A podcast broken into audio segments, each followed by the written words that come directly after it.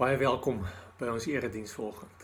Ehm um, ons erediens is vanoggend anders omdat situasies maak dat ons planne nie uitwerk soos ons aanvanklik gedink het dit gaan uitwerk nie. Ehm um, ek was ongelukkig in 'n situasie waar ek moes terugvlieg Londen toe en vlugte is gekanselleer. Ehm um, goedkoop lugrederye is om 'n rede goedkoop. Ehm um, ons gaan probeer om ons erediens vanoggend op so 'n manier met mekaar te deel. So dankie daarvoor. Ehm um, kom ons bid saam. Here, dankie dat ons mag kerk hê op 'n nuwe manier. Dankie dat ons uitgedaag word in die lewe met situasies wat soms buite ons beheer is. En dankie dat ons ook daarin vir U mag vind. Dankie dat ons ehm um, ook mag weet, Here, dat U lewe en dat U oral is en dat U God is. En dat ons gekom het om U te aanbid. Amen. Ek het gedink om Sondag te preek op Psalm 22. Ehm um, en die hele gedagte van Psalm 22, soos met 'n klomp ander psalms, is dat dit gaan dat psalms ons dwing om te heroriënteer. Wat wat beteken dit? Psalms is geskryf om oor mense wat in 'n sekere situasie is. Hulle planne werk nie uit nie. Wat hulle gedink het God gaan doen werk nie uit nie. God antwoord nie soos hy moet antwoord nie. God God gee nie vir hulle wat hulle vra nie. Uh, mense rondom hulle wat nie God dien nie, met hulle gaan dit goed. En dan dwing psalms mense om te kom en te sê, moet ek anders dink? Wat moet ek anders raak sien? Wat mis ek? Ehm um, Hoe luister ek verkeerd? Watter verkeerde idees het ek oor 'n situasie? Want dis wat ons lewens gebeur. Ons planne werk nie uit nie. Word die mekaar gekrap. Die lewe gooi ons curveballs waarop ons nie moet gaan reageer. En dis soms juis hoe ons oor hierdie nuwe vreemde goed reageer wat iets kom sê van ons geloof. Van dit wat ons ten diepste glo. Ehm um, Psalms is geskryf deur mense wat hulle planne moes verander. Mense wat hulle idee oor hoe God is en wat God doen moet verander.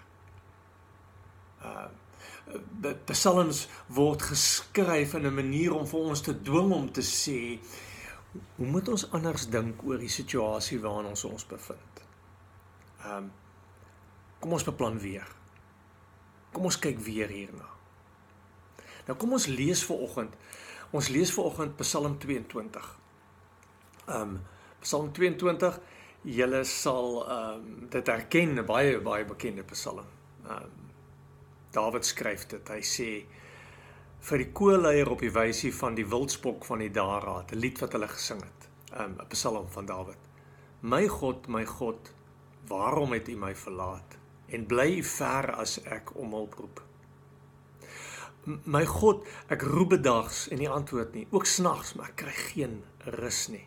U is tog die heilige wat woon waar die lofsange van Israel weer klink. Op U het ons voorvaders vertrou. Hulle het U vertrou en U het hulle gered. Hulle het na U om hulp geroep en hulle is bevry. Op U het hulle vertrou en hulle is nie beskaam nie. Maar ek is 'n wurm, nie 'n mens nie. Ek word deur mense bespot en deur die volk verag. Almal wat my sien, spot my. Hulle steek vir my tong uit. Knik met voldoening die kop en sê: "Laat dit aan die Here hoor. Laat hy hom red. Laat hy hom bevry as hy dan so baie van hom hou." U het my die eerste lewenslig laat sien, my veilig laat rus aan die bors van my moeder. Van my geboorte af is ek onder u sorg, van die begin van my lewe af is u my God moet tog nie so ver van my af wegbly nie.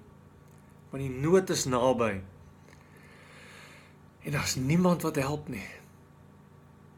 'n Wreedaardige klomp mense het my omsingel soos beeste uit Basan slaan hulle my toe. Soos verskeurende brullende leeu storm hulle met hulle oop bekke op my af. Ek is soos uitgestorte water, al my bene het uitmekaar geval, my hart het soos was geword, dit smelt weg in my. Ek is so min werd soos 'n potskerf. My tong kleef van my verhemelte. U laat my lê asof ek dood is. Soos honde omsingel hulle my. Die bende misdadigers sak op my toe. Hulle bind my hande en voete vas. Al wat been in my is, kan ek tel. Hulle kyk na my met leedvermaak. Hulle verdeel my klere onder mekaar en trek loetjies oor my mantel. En U, Here, moet tog nie so ver bly nie. Bron van my krag, help my tog gou. Red my van die swaard, my kosbare lewe uit die mag van die honde. Red my uit die bek van die leeu. Tussen die horings van die wildebeeste uit. U het my gebed verhoor. Ek sal tot eer van u naam getuig in die gemeente, u in volle vergadering prys. Julle wat die Here dien, prys hom. Vereer hom, nageslag van Jakob betoon aan hom eerbied na geslag van Israel. Die nood van die hulpelose het hy nie verontagsaam en gering geskat nie. Hom nie daarvan teruggetrek nie, maar die hulp geroep na hom het hy gehoor. My loflied in die volle vergadering kom van hom af. My gelofte sal ek nakom vir die mense wat hom dien. By die offermaaltyd sal die armes genoeg hê om te eet en sal die wat na die wil van die Here vra om prys. Mag hulle lank en gelukkig leef. Mense oor die hele wêreld sal die Here erken en hulle tot hom bekeer. Alle volke sal hom as koning erken, want die koningskap behoort aan die Here. Hy heers oor die volke. Al die rykes van die wêreld sal ook aan die maaltyd deelneem en hom as koning erken. Ja, alle mense, sterflik en verganklik, sal voor hom kniel. Die nageslag sal hom dien. En hulle sal van die Here vertel aan die volgende geslag. En dan sal die sal dan aan die volk wat nog gebore moet word van hierdie verlossingsdade getuig. Die Here het dit gedoen. Dawid skryf hierdie Psalm oor 'n situasie waarin hy homself bevind. 'n Situasie waarin dit vir hom voel maar God hoor nie. 'n um, situasie waarin hy hom vir hom bevind waar dit vir hom voel mense rondom hom um is besig om sy lewe te bedreig en niemand verstaan nie. Um hy sê op 'n manier sê Dawid ek glo maar dit voel vir my dit maak nie 'n verskil nie. Dit voel vir my of God nie hoor nie. Dit voel vir my of God nie antwoord nie hy hy, hy sê in vers 2 my God my God waarom het u my verlaat? En bly u ver as ek om hulp roep. My God ek roep bedags en nie antwoord nie. Ook snags maar ek kry geen rus nie. Daarop sê maar God is ver. God luister nie. God het my gedrop. Ek roep bedags hele dag soos ek lewe, soos ek loop, soos ek dink, soos goed met my gebeur, bid ek. Dit help nie. Die nagte wil ek wakker, worry ek. Praat ek met God. David sê dit voel vir hom, dit help nie. Ehm David sê dat dit nie 'n verskil maak nie. Ek sê ek glo in hierdie God. Ek sê ek sing lofsange aan hierdie God. Ek sê ek bid tot hierdie God. Dit voel vir my of dit nie help nie. Die interessante ding van die psalms is dat dit amper die eerste boek is in die Bybel waar mense met God begin praat. Waar ons van mense woorde lees in hulle reaksie teenoor God. En dan is amper die heel eerste woorde wat hulle sê is: Here, hoekom drop U ons?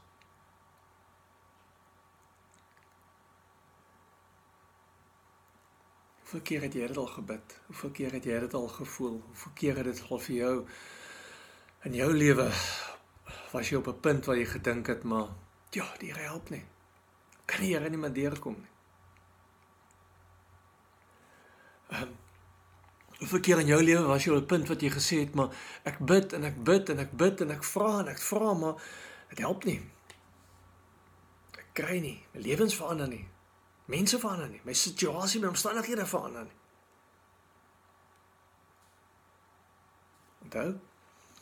Dis presies dieselfde gebed wat Jesus bid aan die kruis. Toe hy in Getsemane sit. Toe hy deur al die lyding gaan. Toe in 'n kruispas vasgespijker word, toe Jesus se gebed, Psalm 22. My God, my God, waarom het U my verlaat? So 'n bietjie later verder aflees in Psalm 22, dan staan daar in vers 16.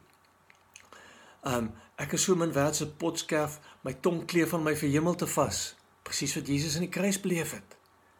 Um hy sê bietjie later praat hy van vers 19, hulle verdeel my klere onder mekaar, trek loontjies oor my mantel, presies wat met Jesus gebeur het aan die kruis. So op 'n sekere manier as ons oor hierdie goed met mekaar praat, dan moet ons dadelik vir mekaar sê maar ons is nie alleen nie. Jesus weet presies wat dit is om te voel Here, waar is jy? Here, kom help jy nie. Jesus weet presies wat dit is om op 'n punt in die lewe te kom en God verlate te wees. Onthou, die Bybel is baie meer as 'n baie meer as 'n resepteboek met vinnige quick fix antwoorde en 'n versie wat jy lees om dit laat beter voel. Die Bybel is baie meer as 'n boek met kitsresepte wat jy stappe 1 2 3 volg en jy sort jou lewe uit en jy kom maklik by God uit en jy hoor maklik vir God. Die Bybel vertel vir ons van mense wat eerlik met God worstel, wat nie weet nie. Die Bybel is die boek oor ons lewens. Ons wat eerlik met God worstel wat soms nie weet nie. nie antwoorde op vrae het nie. Wat God vertrou vir iets en dit gebeur nie. Wat voor God op hulle knieë staan en huil en beloftes vasgryp. Dit gebeur nie. Ons almal het so 'n storie. Dawid sê ek, ek se warm. Ek het niks. Maak nie saak of ek Dawid is nie. Maak nie saak of ek koning is nie. Maak nie saak wat hy alles in my lewe gedoen het nie. Ek's niks. Ek het niks. Ek kan hom niks roem nie. Ek het niks om voor U te kom neersit en te sê Here, hier's ek. Ek is okay. Help my nie. Ek het niks.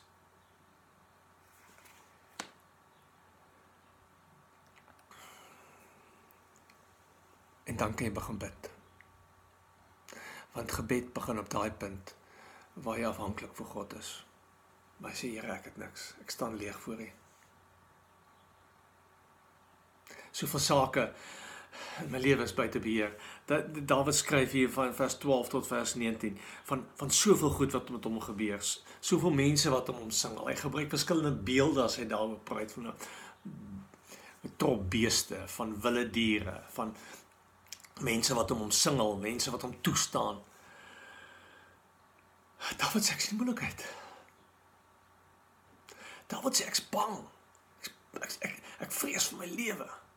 Ek weet nie wat my toekoms inhou nie, Here. Ek kan nie verder sien as die volgende ou die volgende moeilikheid op my pad nie. En dit voel vir my asof daar geen uitkoms vir my is nie.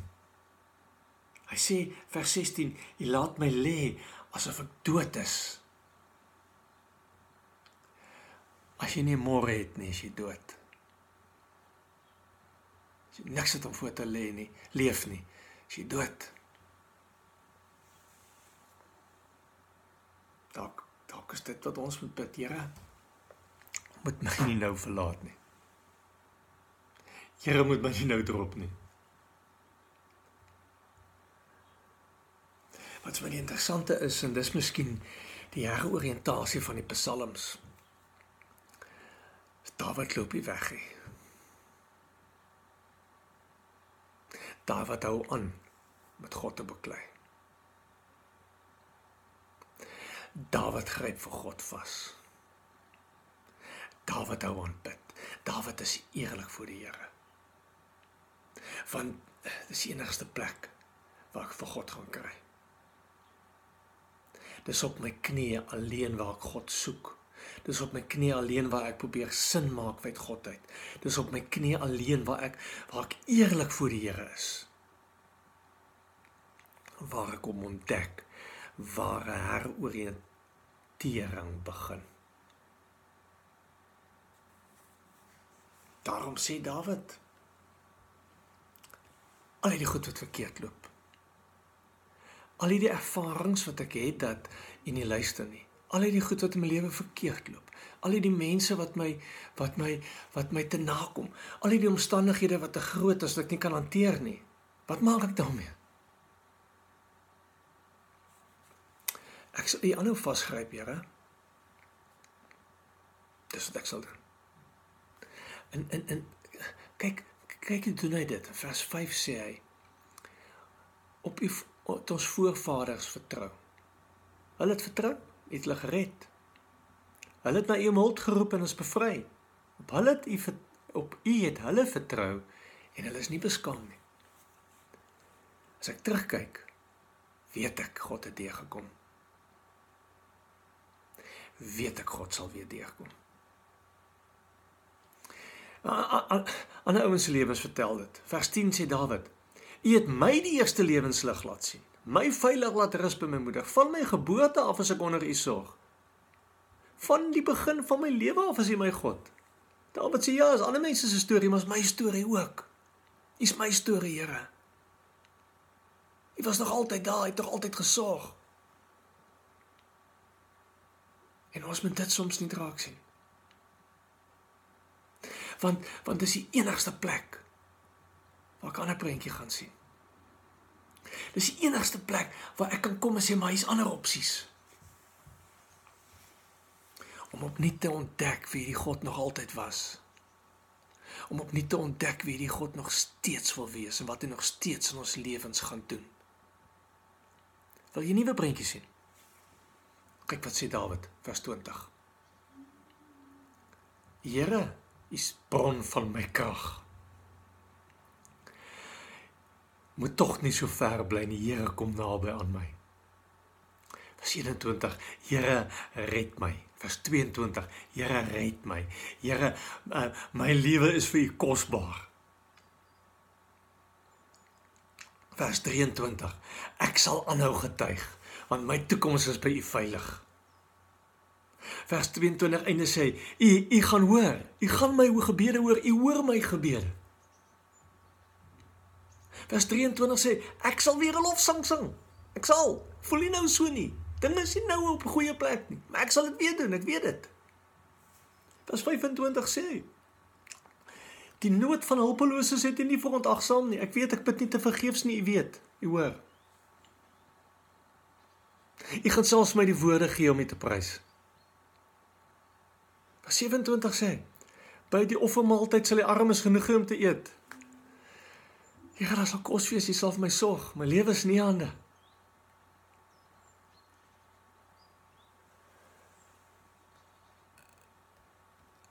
Luister wat sê. Vers 31. Die nageslag sal hom dien. My kinders sal die Here dien. Weet jy wie jou kinders gehoor het is nie? Ek is. Weet jy jy bid drome het. Bekommerd is oor hulle nie. Die Here sê hy sal sorg vir ons kinders. Ons kinders sal hom dien. Ons kinders sal van sy grootheid getuig. Dawid sê amper kyk wat het God alles gedoen. Ou vertaling, as jy ou vertaling vers 32 lees dan sê vers 32 sluit dit af met die woorde dit is volbring. Dit het God gedoen. Daar hulle Jesus se woorde aan die kruis. Alles klaar is, sê Jesus, dit is volbring. God het gewerk. Maar dan is dit nie woorde van iemand wat opgegee het nie. Dit kan nie opgee nie dan is die woorde van iemand wat in hulle diepste swaar en hulle diepste lyding ontdek het. God werk. Hy's nog nie klaar nie. Ek lees 'n storie van van 'n Indiaanse stam in Noord-Amerika as hulle deel van die kinders se in, in, inisiasie ehm um, rituele is dat hulle as hulle so 12, 13 is, dan word hulle vir die eerste keer in hulle lewe alleen in die nag in die bos los. En dis vir 'n kind 'n vreesaanjaende ervaring want dis klanke en dis geluide en dis takkies wat breek. Maar aan die punt maar hulle moet deur hierdie pik donker nag moet hulle bly. Maak nie saak hoe bang jy is nie. Maak nie saak wat wat jy hoor nie. Maak nie saak hoeveel goed is daar wat jy kan opvreet nie. Jy moet bly.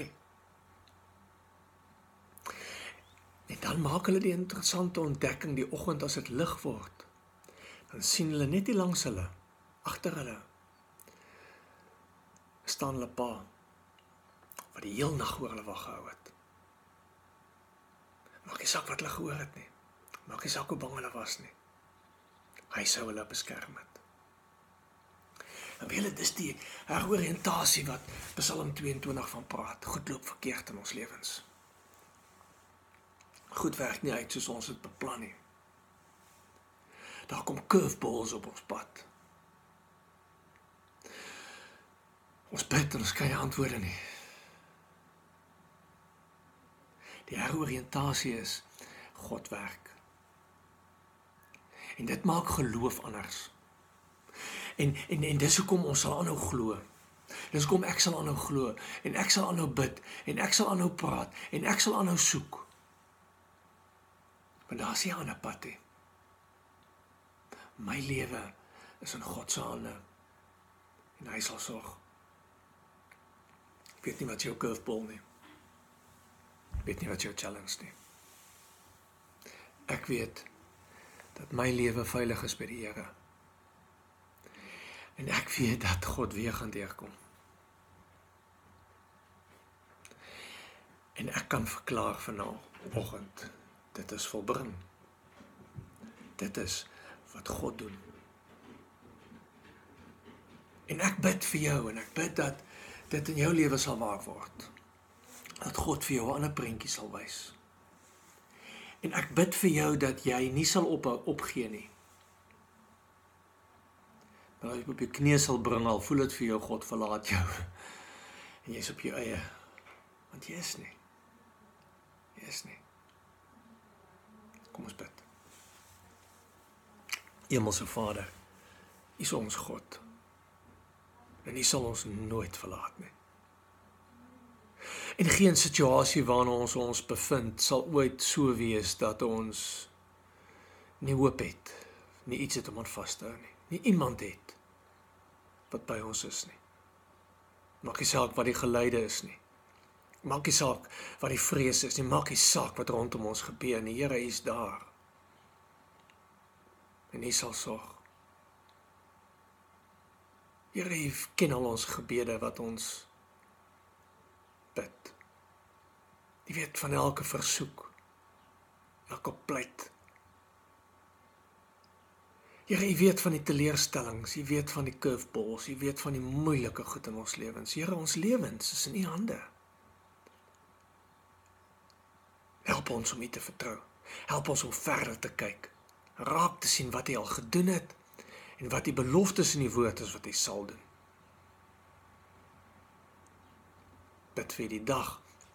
Bid vir elkeen wat hier is, elkeen wat luister, elkeen wat gekom het, Here elkeen wat hulle lewens voor U kom neersit. Dankie vir moeilike situasies op ons pad.